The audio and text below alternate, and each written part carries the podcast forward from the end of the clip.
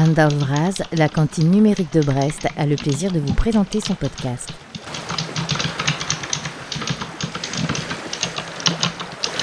39e épisode. Le podcast invite Quentin Lobé, chercheur à l'Institut des systèmes complexes de Paris-Île-de-France, spécialiste de la cartographie et de la dynamique de connaissances, qui nous parle de ses travaux sur l'archivage du web.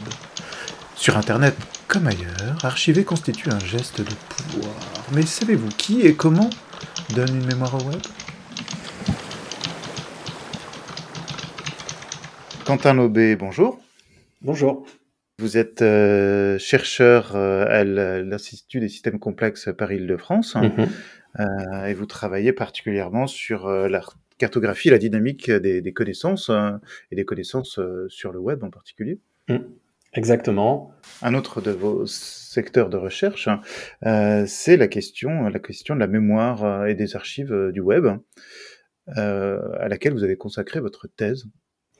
Ouais, c'est l'idée de la thèse était de, de plonger dans un, dans un corpus d'archives web assez particulier. C'est un corpus d'archives qui était et qui est toujours lié aux, représentations en ligne de diverses diasporas, donc liées, euh, euh, aux migrations, on va dire, euh, avec la, volonté un petit peu d'ouvrir le, coffre-fort que contiennent ces archives web, c'est un peu un coffre au trésor en fait, à des sociologues des migrations, à des historiens qui n'ont pas forcément l'habitude ou les outils pour pouvoir, pour pouvoir rentrer dans ces données.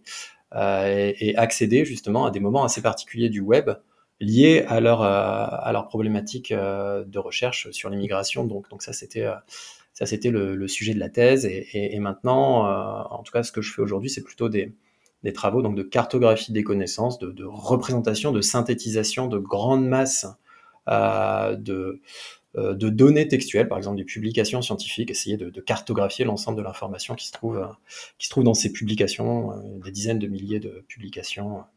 Donc des choses un petit peu différentes, mais qui se recoupent de certaines de certaines façons.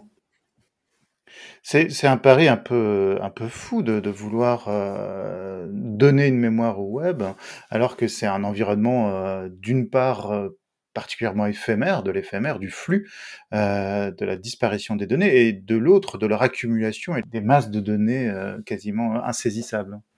Ouais, c'est un pari fou, c'est un pari qui est, euh, qui est, qui est perdu d'avance de toute façon, puisque on ne pourra jamais archiver l'ensemble du web, mais, mais, mais, mais l'histoire de, de l'archivage du web est assez intéressante parce que c'est un pari qui a rapidement été pris en fait. Le web, euh, grosso modo, l'invention du web, c'est l'année 89, l'année 90, euh, avec Berners-Lee et Roger Caillot euh, au CERN. Et la première initiative d'archivage du web, c'est l'année 96, avec les, Australiens de la Bibliothèque nationale d'Australie, qui commencent pour la première fois à, archiver euh, le, web national australien. On reparlera peut-être de la définition de web national, ce qui était aussi, ce qui fait partie des, gros enjeux, des gros paris en fait autour de autour de, tout ce travail d'archivage. Euh, mais euh, l'autre événement assez important, c'est 97 avec l'arrivée de, de l'Internet Archive, qui est aujourd'hui le on va dire la, plus grosse archive euh, accessible, publique euh, et disponible euh, sur le web qui, qui donc a été lancée six ans à peine après le début du web. Donc c'est quand même des personnes qui ont très vite senti le potentiel de, de, ce que le web était en train de, tisser avec nos sociétés et, le potentiel de ce que nous, humains, on commencé à partager et des interactions qu'on commençait à, développer euh, sur le web. Euh, et, ces personnes se sont dit, euh, c'est ce qui se passe sur le web, c'est comme ce qui se passait avec l'imprimerie, c'est comme ce qui se passait avec au début de la télévision, au début de la radio. commence à y avoir du contenu qui est publié, qui est publié sur ce nouvel, dans cet nouvel environnement, sur ce nouvel écosystème? Et, et ce contenu, euh, il faut en garder une trace. Il faut, il faut en garder une trace euh, à des fins, euh, à des fins de, de bibliothèque, par exemple, pour pouvoir le rendre accessible à tout à chacun, mais aussi à des fins, à des fins de recherche, à des fins de, conservation et de constitution d'une mémoire collective, d'une part, et aussi pour pouvoir permettre à des chercheurs dans, alors à l'époque, dans 10 ans, 15 ans, 20 ans, de pouvoir venir faire des recherches historiques sur, sur le web, sur ce qui a été publié sur le web. Et, et comme vous l'avez dit, le web est un environnement hautement éphémère, pour le coup.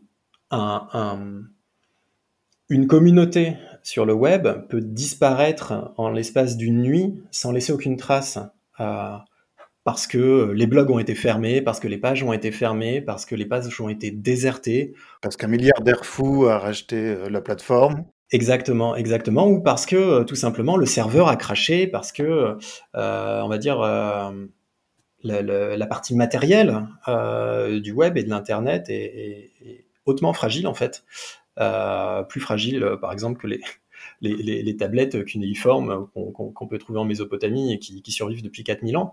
Un serveur, c'est très fragile. Un disque dur, c'est très fragile. Une clé USB, c'est très fragile. Un CD-ROM, c'est très fragile. Et pour toutes ces raisons, en fait, ces personnes-là ont fait le pari qu'on pouvait archiver, euh, pouvait archiver le web, qu'on pouvait garder cette mémoire, sans pour autant savoir vraiment ce qu'on allait en faire après, ce qui est, ce qui est une autre partie de l'histoire. Et ça, c'est un archivage, euh, on va dire, d'État, comme euh, le dépôt légal du web. En France, on a, on a une structure un peu, un peu étonnante pour ce dépôt.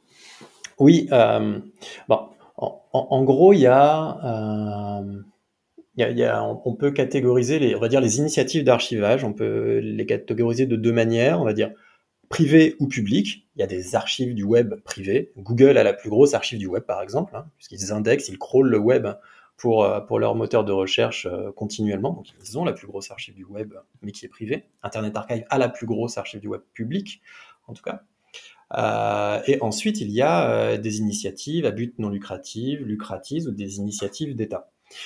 Et euh, il faut dire effectivement que l'archivage du web est avant tout une initiative d'État, menée par des États, euh, parce que ça s'inscrit en fait dans les prérogatives des États que d'administrer la mémoire, euh, la mémoire d'une nation, parce qu'ils ont une position d'autorité, donc du coup ils vont pouvoir choisir ce qui doit être sauvegardé, ce qui ne doit pas être sauvegardé, de quelle manière on va faire les sélections et ce genre de choses.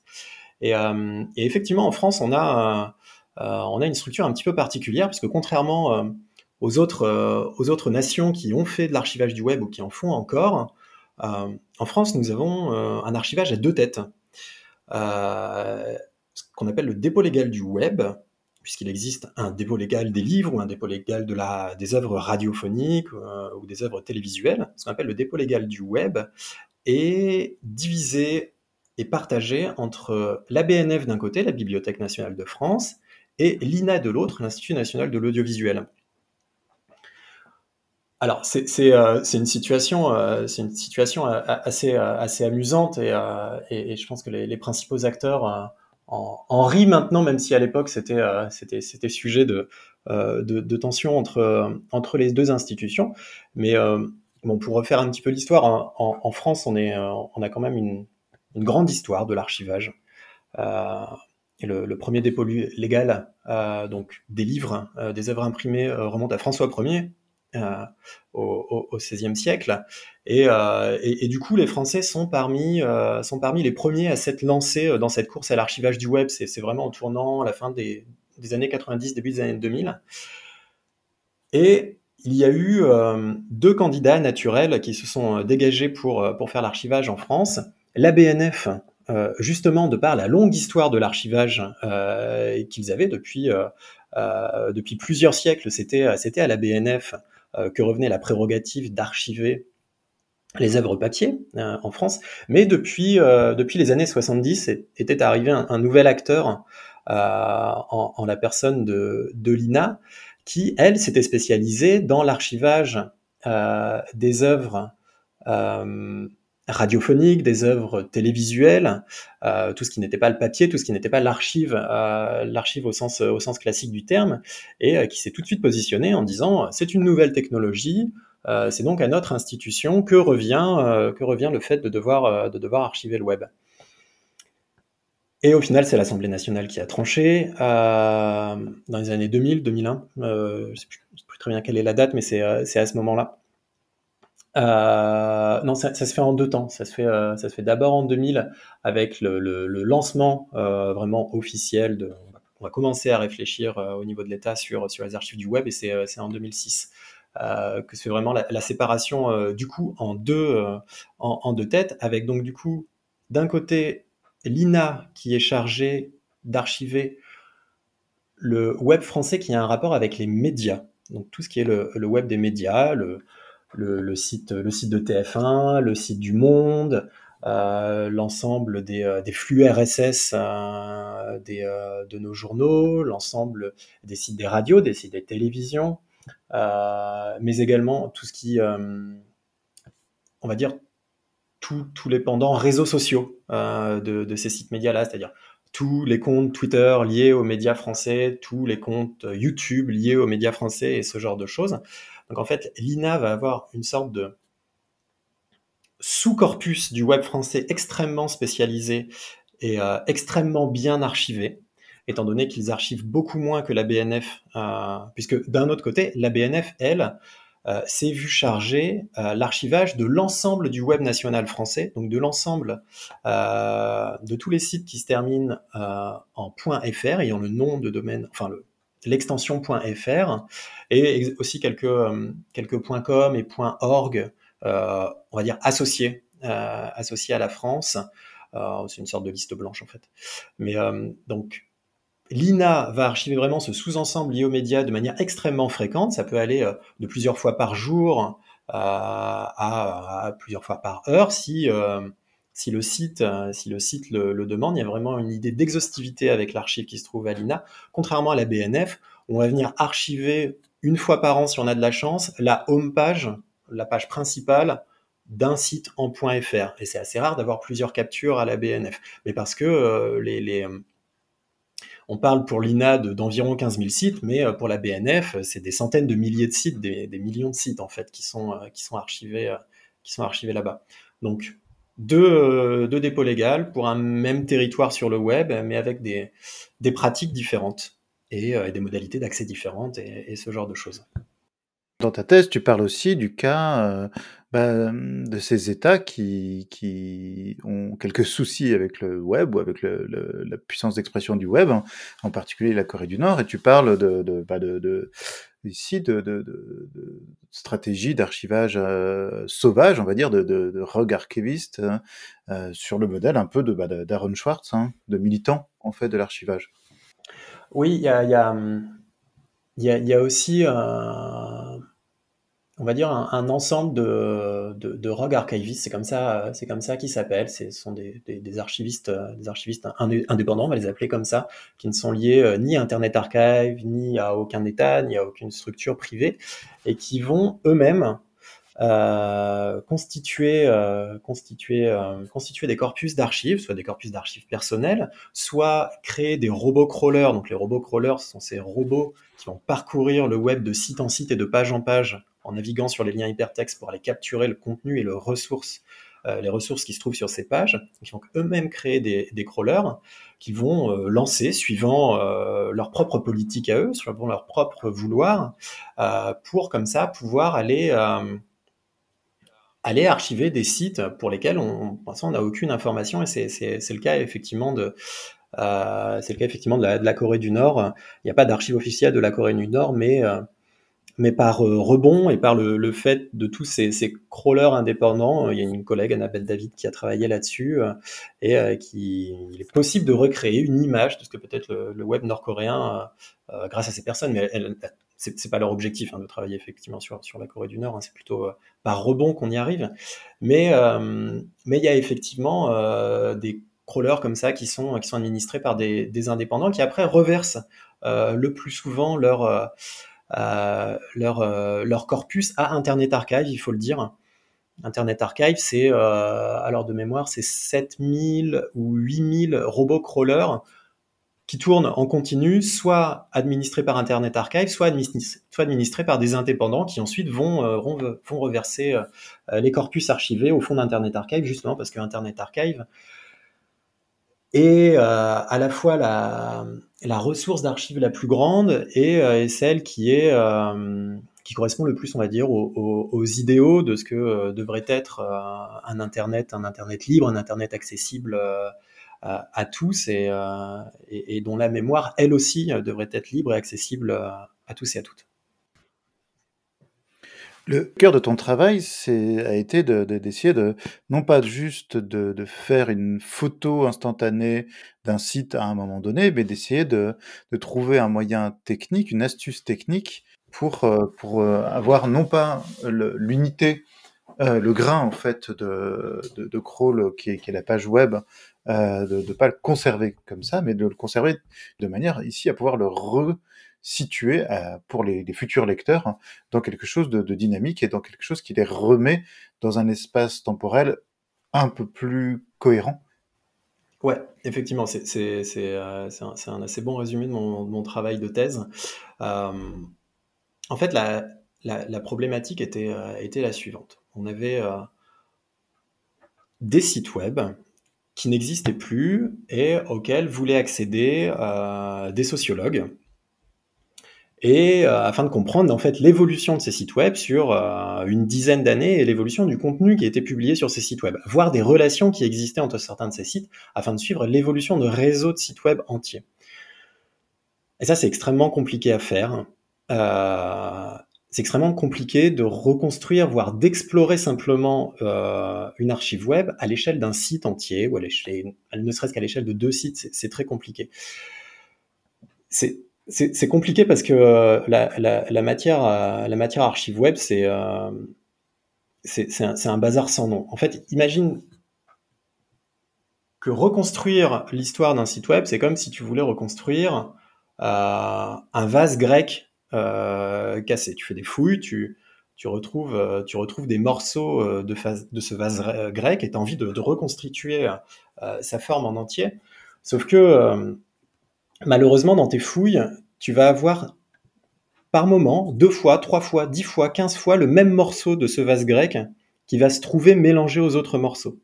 Et en plus, tu vas retrouver parmi ces morceaux des morceaux d'une autre version de ce vase grec dont on aurait broyé une version plus fine, on aurait totalement broyé tous les morceaux et on aurait recréé euh, une autre version de ce vase en terre par-dessus l'autre, et ça 100 fois, 1000 fois, 100 000 fois. Et tous ces morceaux-là se mélangent, et toi, tu dois reconstituer ce puzzle-là. Pourquoi est-ce qu'on en est arrivé là avec les, archives du web? Justement parce que ça s'est fait d'une certaine manière dans l'urgence. toute cette campagne d'archivage euh, à la fin des années 90, au début des années 2000, euh, il y, a eu une urgence à vouloir archiver et à vouloir absolument tout conserver sans rien détruire en fait, en faisant le minimum de choix, on va dire technique, dans ce qu'on pouvait archiver. C'est-à-dire archiver l'entièreté d'une page, et l'ensemble des contenus euh, qu'il y avait, l'ensemble des scripts qui étaient liés à cette page. Donc on a un petit peu euh, tout archivé en vrac et on a un petit peu tout enfermé dans des, euh, dans des espèces de, d'enveloppes extrêmement compliquées à manipuler puisque en gros ta, page web qui est, qui est capturée par qui est capturée par ces crawlers, qui est archivée, en fait, tu accèdes pas comme ça directement dans ton archive web, tu y accèdes d'abord et avant tout par sa date de téléchargement. Parce qu'en fait, ta, page web, elle est foutue dans un format. Donc, il y, a deux formats majeurs euh, d'archives du web. Il y a le, format WARC, qui est le format principal, celui qui est utilisé par Internet Archive, et le format DAF, qui est un format qui n'est utilisé que par l'INA, ce qui est aussi une autre particularité, un autre volet de, euh, de la petite guerre entre INA et BNF en France. Mais on, pourra y revenir un petit peu plus tard. Mais en gros, les archives du web, les pages web archivées, tu n'y accèdes pas directement. En fait, tu y accèdes par l'intermédiaire du fichier qui les encapsule. Or, si tu accèdes à une page par sa date de téléchargement, par sa date de capture, il peut s'être passé 10 ans en fait entre le moment où cette page a été publiée et le moment où elle a été capturée. Donc en fait, déjà, tu as un petit problème de, décalage, euh, de décalage de date lorsque tu vas interroger les archives via un moteur de recherche d'archives. Et en plus, sur la page qui a été archivée, tu peux avoir aussi des fluctuations d'années assez incroyables entre euh, un article qui aurait été publié et des commentaires euh, qui auraient été aussi publiés à, des, à des, temporalités totalement différentes en fait. Donc ce genre de choses, tu peux t'en sortir assez facilement si euh, si dans ta question de recherche, tu es juste amené à aller lire euh, l'archive d'une page euh, en question, ou une dizaine de pages, une centaine de pages, ça, ça va encore. Mais quand tu veux reconstruire l'évolution d'un site ou de plusieurs sites, donc là, c'est plusieurs dizaines de milliers de pages, ça commence à devenir très compliqué. Et, et pour ça, l'idée, principale de la thèse, qui était, qui était assez simple, en fait, c'est de c'est d'aller travailler à une échelle inférieure, à un niveau inférieur de complexité euh, que, celui de la, page archivée. C'est ce qu'on appelle le fragment web. En fait, c'est un sous-ensemble de ta page web que tu peux dater, en fait. Donc, ça peut être un article qui a été publié sur cette page web, ça peut être un commentaire qui a été publié sur cette page web, ça peut être l'ensemble de ta page web aussi, un fragment peut être l'ensemble de la page web, ça peut être aussi un bout de code qui se trouve, euh, sur cette page web. Mais en gros, c'est c'est un petit fragment que tu vas euh, désagréger. En fait, tu vas ta page web en plein de sous-petits fragments, et c'est à partir de ces sous-petits fragments que tu vas pouvoir faire des reconstructions dynamiques en te libérant un petit peu en fait du carcan euh, de ces formats très très lourds dans lesquels sont, euh, sont enfermés les, les, les, archives web. Mais ça, ça demande des moyens techniques assez, assez, assez conséquents. Ça demande d'aller mettre les mains dans les données. Ça demande de faire de gros développements informatiques. Et, et du coup, malheureusement, euh, ça implique qu'aujourd'hui, si tu veux faire des, euh, des études à large échelle, euh, même pour un sujet très précis, mais en tout cas à large échelle, si on parle de deux ans sur, sur les archives, eh ben, tu as besoin de constituer, tu as besoin de constituer des équipes des équipes totalement mixtes avec des historiens, des informaticiens, des historiens, des informaticiennes. Ce qui fait que c'est pas, c'est vraiment pas simple du tout. Et toute l'idée un petit peu du coup de cette thèse, c'était ça, c'était d'aller exploser la structure des archives web pour les rendre enfin, euh, enfin explorables. Et je, je crois qu'on a réussi à faire des, des, trucs assez intéressants. Et, et, euh, et là, et là, on continue à suivre, à suivre un petit peu cette voie-là, mais c'est c'est vraiment toute cette idée de heureusement euh, qu'ils sont, euh, enfin que les, pionniers des, des, archives web euh, se sont lancés très tôt dans l'archivage et ont conservé tout ça pour nous aujourd'hui, pour que 20 ans, 30 ans après, on puisse revenir sur ce qui a été publié. Mais malheureusement, on, on, pâtit aussi de ces choix techniques qui ont été faits, qui ont été faits à cette époque-là et que tu ne peux plus mettre, enfin, tu pourrais difficilement les faire évoluer aujourd'hui parce que le format WARC, en tout cas, euh, est-ce qu'il est euh, Il est, euh, il, est repris par toutes les, bibliothèques nationales de par le monde qui font de l'archivage. et ce serait, ce serait un chantier sans nom que, de, que d'essayer de, de, remettre ça, de remettre ça en cause. Donc voilà, il faut trouver des astuces, il faut trouver des, des, chemins de traverse pour pouvoir rentrer à l'intérieur et enfin faire de l'archéologie du web. depuis le temps qu'on, en parle, ça fait, ça fait 20 ans qu'on archive le web, et il faut qu'on commence à rentrer à l'intérieur en fait. Cette archéologie, elle, peut retracer, euh, et tu le montres, euh, trois, trois, trois axes. Soit en fait euh, un archivage client, au sens bah, comme si on était un, on visitait la, la, page et dans ce cas-là on, a un certain type de technique soit un archivage côté serveur où là on va avoir vraiment euh, bah, récupéré l'ensemble des, des, données originelles, mais on ne sait pas forcément euh, lesquelles étaient, étaient consultées, ou un, un archivage hein, de, de transactions, donc essayer de, de suivre la, la, navigation, le, le, trajet que pouvait, euh, que euh, euh, ou qu'ont pu emprunter les utilisateurs. Ouais, effectivement, tu as, trois, en fait, trois grands types d'archives web qui, qui, peuvent exister. Aujourd'hui, tu as donc la, la, plus répandue, c'est ce qu'on appelle l'archive côté client. C'est celle qui est produite par les robots crawlers. c'est celle que tu vas trouver sur Internet Archive. C'est les archives que tu trouveras à l'INA ou à la BNF. En gros, c'est archiver un site tel que toi tu le vois à travers ton navigateur, tel que toi tu le vois à travers ton écran. C'est pour ça qu'on dit que c'est un archivage côté client.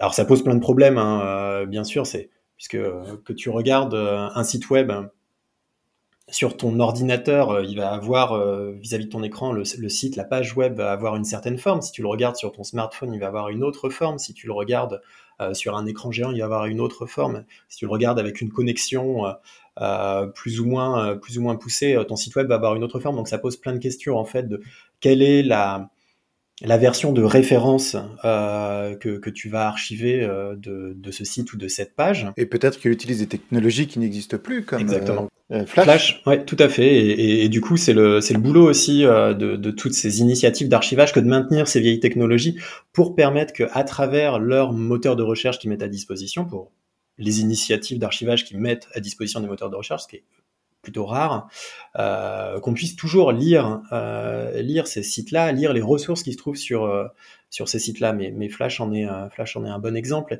Il y a... Hum, j'ai plus le nom en tête, mais il y a des, hum, il y a des, une équipe à New York qui a fait un, moteur de recherche d'archives, donc qui se base sur les archives de l'Internet Archive, mais qui t'émule par exemple euh, les, euh, les, les, les, browsers, les navigateurs de l'époque euh, auxquels étaient archivés les, sites Internet, justement pour essayer de te, redonner un petit peu cet aspect d'origine qu'avait le site lorsque tu le découvrais en 96, lorsque tu le découvrais en 2001 ou en, ou en 2007. Il y a des réflexions assez intéressantes là-dessus. Donc voilà, ça c'est les archives principales, c'est des archives côté client. Après, tu as ce que tu disais, les archives côté serveur. Donc là, c'est tout autre type d'archives qui sont pas forcément, euh, qui font pas partie des, archives du, dépôt légal, euh, enfin des dépôts légaux du web de manière générale. C'est plutôt des archives privées, soit des archives d'entreprise, soit des archives de, particuliers. Ça va être toutes les bases de données, le fait de, stocker des bases de données dans des disques durs et de laisser ton disque dur euh, dans, un placard, c'est une archive euh, d'une certaine manière côté serveur. Et le fait de garder des captures comme ça chez toi de certaines ressources web, il y, a des, chercheurs, il y a des chercheuses qui sont un petit peu spécialisés dans dans ce travail-là d'aller fouiller, fouiller ces, archives un petit peu plus profondes que, que, les archives côté client, et justement pour, euh, pour euh, un petit peu euh, proposer une alternative parfois au manque des archives des archives côté client si en fait ton crawler n'est pas passé sur ton site ou il est passé qu'une fois sur ton site en disant en fait tu as perdu tout ce qui s'était passé entre entre les deux passages de ton crawler or peut-être que quelque part le créateur ou la créatrice de ce site a toujours euh, une image sur son ordinateur, une image sur son serveur perso de, euh, ce site-là. Et ça, c'est ces archives-là, euh, ces archives-là côté serveur qui peuvent être intéressantes. Et après, tu as une, ce que tu disais, une troisième, une troisième sorte d'archives, c'est les, archives de transactions. Donc là, elles sont intermédiaires. En fait, ce que tu vas archiver, c'est toutes les relations, toutes les transactions, toutes les communications entre le client et le serveur. Donc entre le, euh, navigateur euh, et, le serveur qui va te servir ta page web, c'est ce qu'on appelle des logs de, navigation euh, d'une manière un petit peu plus classique.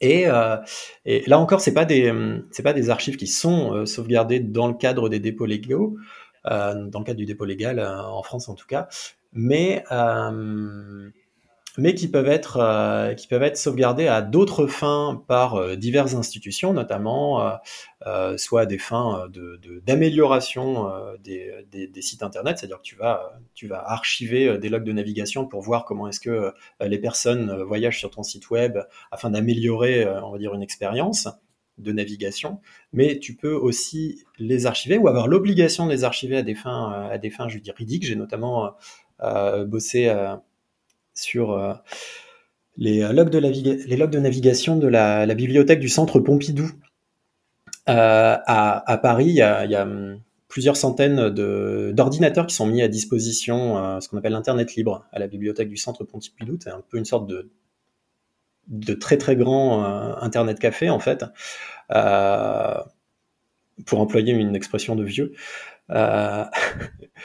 et, et, en fait, l'État, euh, notamment depuis les, les, les, attentats du World Trade Center, oblige euh, les, euh, les, bibliothèques nationales qui, qui, mettent à disposition des machines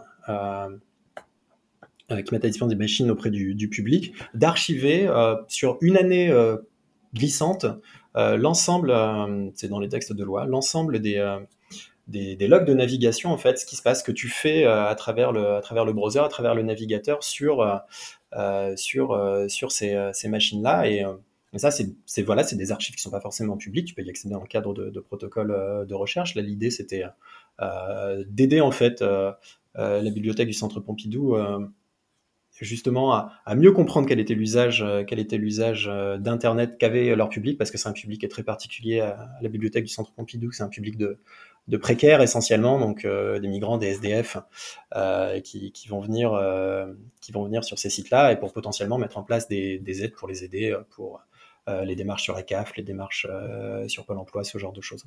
Mais voilà, donc ça c'est un troisième type, d'archives, mais les archives web au sens classique, c'est les archives côté client, c'est les crawlers, c'est ce que tu vois depuis le, browser de ton ordinateur, depuis ton navigateur. Les entreprises, en tout cas les entreprises les plus, les plus sérieuses, en fait, on, font des sauvegardes. Euh, ont des, pour, et généralement des plans de, de retour à la normale, hein, à l'activité, euh, qui se basent sur ces sauvegardes. Euh, quand euh, des fermes de serveurs euh, brûlent, on voit qu'elles n'ont pas toutes ces plans-là, mais en tout cas, elles sont, c'est recommandé. Est-ce que, à ta connaissance, ça s'accompagne de, de, de, projets de, de patrimoniaux d'archives, hein, ou est-ce que ça, on reste vraiment dans un usage du, du, quand on en a plus besoin? Bah, finalement on le jette et il n'y a pas cet aspect euh, archive et sauvegarde qui, communiquerait. À ma connaissance, euh, non, je, je pense pas que. Je, alors je, sais que euh, des boîtes effectivement vont demander à des, initiatives d'archivage d'archiver leur propre site. Hein, Internet Memory par exemple hein, le fait, ça fait partie justement des, manières avec lesquelles on, peut euh, rendre rentable l'archivage du web aujourd'hui, c'est-à-dire faire de l'archivage pour, euh, pour des boîtes, privées. En revanche, ça, je ne saurais pas te dire si une fois que euh, la boîte a fermé ou que le site a fermé, elles vont reverser, elles vont reverser leurs propres archives à divers fonds. Mais c'est sûr que ça pourrait, ça pourrait, ça pourrait être très intéressant pour les archives publiques d'avoir accès, accès à ça, hein, en tout cas pour un travail patrimonial. Ouais. Mais je, là, j'ai pas de, j'ai pas de, de, retour là-dessus. En tout cas, c'est pas, il y a, y a, pas de grande initiative sur ce. Non, non, non, non, non, mais ça, tu vois, ça fait partie de un petit peu de, de tous ces angles morts de l'archivage du web. Euh, il y en a, il y en a, il y en a énormément euh, de, de, choses qu'on ne sait pas archiver, qu'on n'archive pas très bien, en fait. Déjà d'une parce que euh, on n'a pas les capacités de le faire. Encore une fois, le web c'est énorme on peut pas tout archiver. Et le web, c'est très hétérogène hein, comme, euh, comme environnement. Euh, le code informatique, par exemple, il y, a, euh, il y, a, une initiative, je crois, qui existe en Europe qui, archive du code informatique, mais sinon, ça se fait très peu en fait d'archiver le code qui est à l'origine, des sites web que tu peux consulter. tout ce qui est l'archivage côté matériel, hein, l'archivage physique euh, du web, il n'y a pas d'initiative, euh, il n'y a pas d'initiative publique euh, pour le faire à, l'heure actuelle. Et, et ne, parlons pas des, réseaux sociaux. Les réseaux sociaux sont un des gros, comment dire, un des, gros angles morts, un des gros points noirs de l'archivage, de l'archivage du web. C'est extrêmement compliqué d'archiver les réseaux sociaux. Je sais que l'INA, l'INA essaye de le faire. Alors plutôt, eux, ils sont facilités parce que justement, ils ils sont facilités par le fait qu'ils ont un, sous-ensemble thématique et qualitatif bien, bien défini de ce qu'ils doivent archiver. Donc en fait, ils peuvent assez facilement euh, archiver 15 euh, 000 comptes Twitter liés euh, au site de presse, au site de presse français. Ça, se fait assez facilement. mais tu ne peux pas archiver tout Twitter en fait. Et, c'est assez amusant. Je, crois que c'est Internet Archive qui a, qui a un compte Internet Archive sur tous les, les réseaux sociaux qui existent et qui archive euh, quotidiennement euh, la home page de ce compte, juste pour garder, euh, si tu veux, la trace de l'évolution stylistique, on va dire, à minima de, de, la page d'accueil de, d'un utilisateur neutre qui est l'utilisateur Internet Archive de, de, ces, de réseaux sociaux. Donc ça, c'est aussi, c'est aussi quelque chose qu'on n'archive pas ou qu'on archive difficilement à l'heure actuelle pour rebondir, euh, est-ce qu'il y a des, initiatives chez les particuliers euh, quand, par exemple, euh, ton, ton, ton, je sais pas, une personne aurait eu un, un, un Skyblog, puis un MySpace, etc. Elle a pu faire de l'auto-archivage. Hein. Est-ce qu'il y a des, des, déjà, ou est-ce que, à ton sens, il pourrait y avoir des, des, des initiatives de, de, de, mettre à disposition en fait ces, ces archives, comme on, on, va en trouver dans les, les cinémathèques, par exemple euh, régionales, des, dépôts euh, de particuliers, euh, des, films anciens. Oui, en fait, tu, ça, ça, existe déjà. Il y a des ça, j'encourage les gens à faire leur, recherche par eux-mêmes parce que j'ai plus le nom en tête, mais tu as, tu as des petits. alors, tu as, plusieurs, as plusieurs approches. En gros, tu as soit, tu peux installer des petits logiciels ou des petits, des petites extensions navigateurs à ton navigateur préféré pour pouvoir archiver tes propres navigations, par exemple. Donc, tu peux euh, t'amuser à archiver, euh, archiver ton Skyblog euh, en naviguant toi-même à travers toutes les pages de ton Skyblog et en disant là, je fais une photographie de cette page et j'archive cette page. Et à la fin, ça va te sortir un, ça va te sortir un fichier qui est au format WARC classique et ensuite tu peux l'envoyer à Internet Archive si tu veux. Je ne sais pas si la BNF et l'INA les acceptent pour le coup.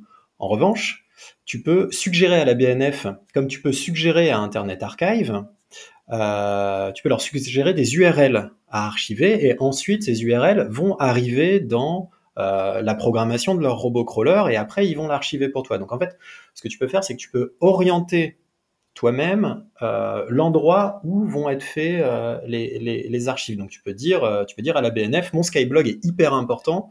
Euh, il ne se trouve pas encore dans le dépôt légal du web français. Donc tu vas, tu vas sur la page de la BNF et, tu, leur, tu, leur donnes, tu leur donnes ton URL. Je crois, je crois que, je crois que c'est un peu trop tard. C'est peut-être un peu trop tard. On va peut-être pas prendre les, les Skyblogs comme, euh, euh comme, euh, comme exemple, mais ton, ton site perso. Euh, et si tu veux que ce soit bien fait, je te conseille de, euh, de le faire en doublon avec Internet Archive, puisqu'Internet Archive passera beaucoup plus sur ton, euh, sur ton site perso que, que, la BNF, mais tu peux aussi constituer toi-même euh, tes, propres, tes propres archives et ensuite les, les, les reverser, bien sûr. Mais encore une fois, je sais pas si ça se fait, si, tu peux aller donner des fichiers WAR comme ça à la BNF.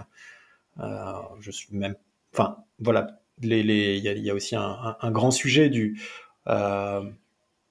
du fait que les, citoyens, euh, les citoyennes de manière générale, sont pas très au courant euh, de l'existence de ces euh, archives web, l'existence de ces du dépôt légal du web en France, et, la BNF non plus n'est pas totalement au courant de l'existence de ce de ces dépôts-là, j'avais fait une expérience pendant ma thèse qui était de, me chronométrer et d'essayer de, de, voir le temps que je mettais pour atteindre les archives du web à la BNF, par exemple, euh, il m'a fallu une heure et demie, je crois, euh, pour, euh, pour arriver à atteindre un, moniteur, un moniteur sur lequel il était possible d'interroger les, archives du web, parce que c'est utilisé par personne, de manière générale, il faut le dire,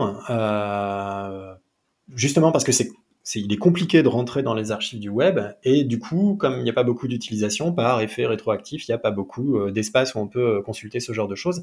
Et en plus, en France, contrairement par exemple aux archives du web portugaises qui sont accessibles en ligne, que tu peux interroger via des API par exemple, si tu veux faire des travaux de recherche dessus, en France, tu ne peux pas accéder en ligne au dépôt euh, légal de la BNF, au dépôt légal de l'INA. Tu dois te déplacer physiquement dans des espaces dédiés, donc à la BNF par exemple, à Paris, ou à l'INA euh, à, à, à Brie-sur-Marne, ou euh, dans les différents euh, centres euh, euh, régionaux et départementaux euh, de l'INA, où tu vas trouver des moniteurs, des ordinateurs qui sont dont l'unique l'unique objet de te donner accès via un moteur de recherche dédié aux archives du web. Mais tu ne peux pas accéder de l'extérieur à ces archives-là, notamment parce que en fait ça tombe, ça devient ces archives, une fois qu'elles ont été retirées de l'internet par les par les robots crawlers de l'INA ou de la BNF, deviennent euh, propriété euh, de l'État, de la nation, et, euh, et, du coup, il faut, il faut les protéger. Il ne faut pas que ce soit accessible à tout le monde. Il ne faut pas qu'on vienne, vienne nous les voler par, par l'intermédiaire de, robots chapardeurs. Et, et du coup, on va les, on va les garder. On, va les garder plutôt dans des, dans des espaces accessibles physiquement, et aussi parce que ça demanderait beaucoup de ressources de mettre en place des machines qui donneraient la possibilité à des centaines, des milliers de personnes en parallèle d'accéder à, à, à, ces archives-là. C'est déjà incroyable qu'Internet Archive arrive à le faire. Donc, euh, ouais, c'est assez, euh, c'est, assez compliqué euh, d'accéder aux archives, en tout cas en France. Et tu travailles encore sur le sujet actuellement? Ouais, ouais, ouais, là c'est bah, l'idée justement, c'est euh, de faire enfin la passerelle entre entre mes recherches, euh, mes recherches de thèse, donc les recherches sur les, sur les, sur les archives du web, et, euh, les recherches euh, du postdoc sur, sur la cartographie des connaissances. L'idée, c'est d'aller c'est d'aller cartographier du contenu, du contenu qui a été archivé au début des années 2000, donc sur des sites qui n'existent plus du tout aujourd'hui, qui ont totalement disparu, euh, justement pour essayer de, retracer des moments assez singuliers de l'histoire euh, de l'histoire du web. Euh, là, c'est des, réseaux de sites, de, de, des réseaux de, rencontres entre entrepreneurs au début premier âge d'or du web, juste avant l'explosion de la, première, enfin de la bulle Internet. donc, c'est des moments assez, assez intéressants à, étudier bah, pour comprendre comment le, web s'est développé, développé d'un point de vue bah, des entreprises euh, qui sont nées à ce moment-là et qui sont peut-être devenus les géants qu'on connaît aujourd'hui. Donc c'est un peu ça le, le, papier sur lequel je travaille là, avec un, un gros morceau technique dedans, euh, parce que je pense qu'on va, on va avoir l'occasion de l'évoquer, mais euh, quand tu plonges dans les archives du web, il faut pas avoir peur de mettre euh, les mains à l'intérieur des données, mettre les mains dans la technique, sinon tu es très vite limité en fait. C'est un, facteur euh, assez important à avoir en tête. Euh, tu, le signales dans, ta thèse, l'archive en tant que tel, c'est un geste de pouvoir. Historiquement, euh, en France, le, fait d'avoir des archives publiques, c'était un, acte révolutionnaire par rapport à, l'ancien régime. Dans, un, monde démocratique, l'archive est, un mécanisme essentiel.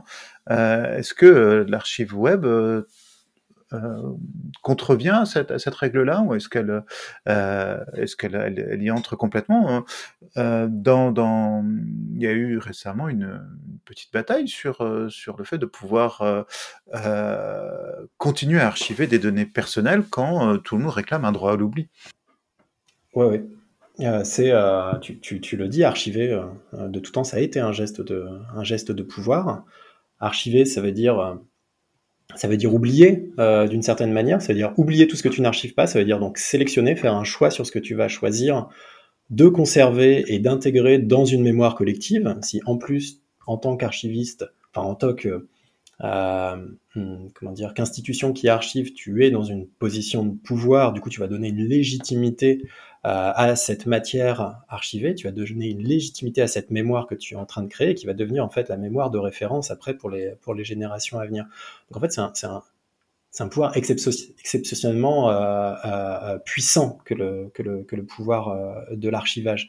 Et l'archive du web ne déroge pas vraiment à cette règle pour le coup. Et c'est pour ça qu'on a ces rogues archivistes dont on parlait tout à l'heure, en fait, qui euh, de même se disent puisque l'ensemble des initiatives d'archivage du web, la grande majorité des initiatives d'archivage du web sont liées à des États, on va nous-mêmes archiver ce qui nous semble être le plus important ou la part du web qui nous semble être la plus importante.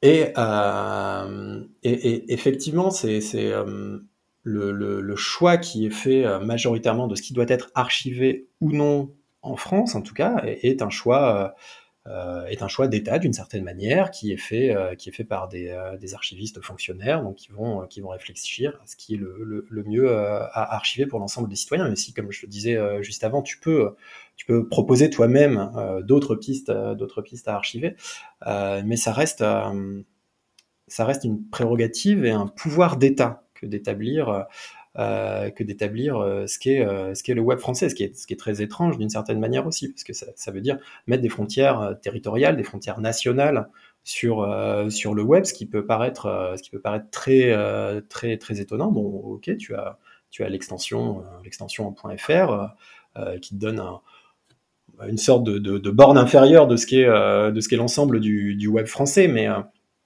en fait pendant pendant ma thèse, les, sociologues avec qui je travaillais, c'était des sociologues qui travaillaient sur le web des populations migrantes.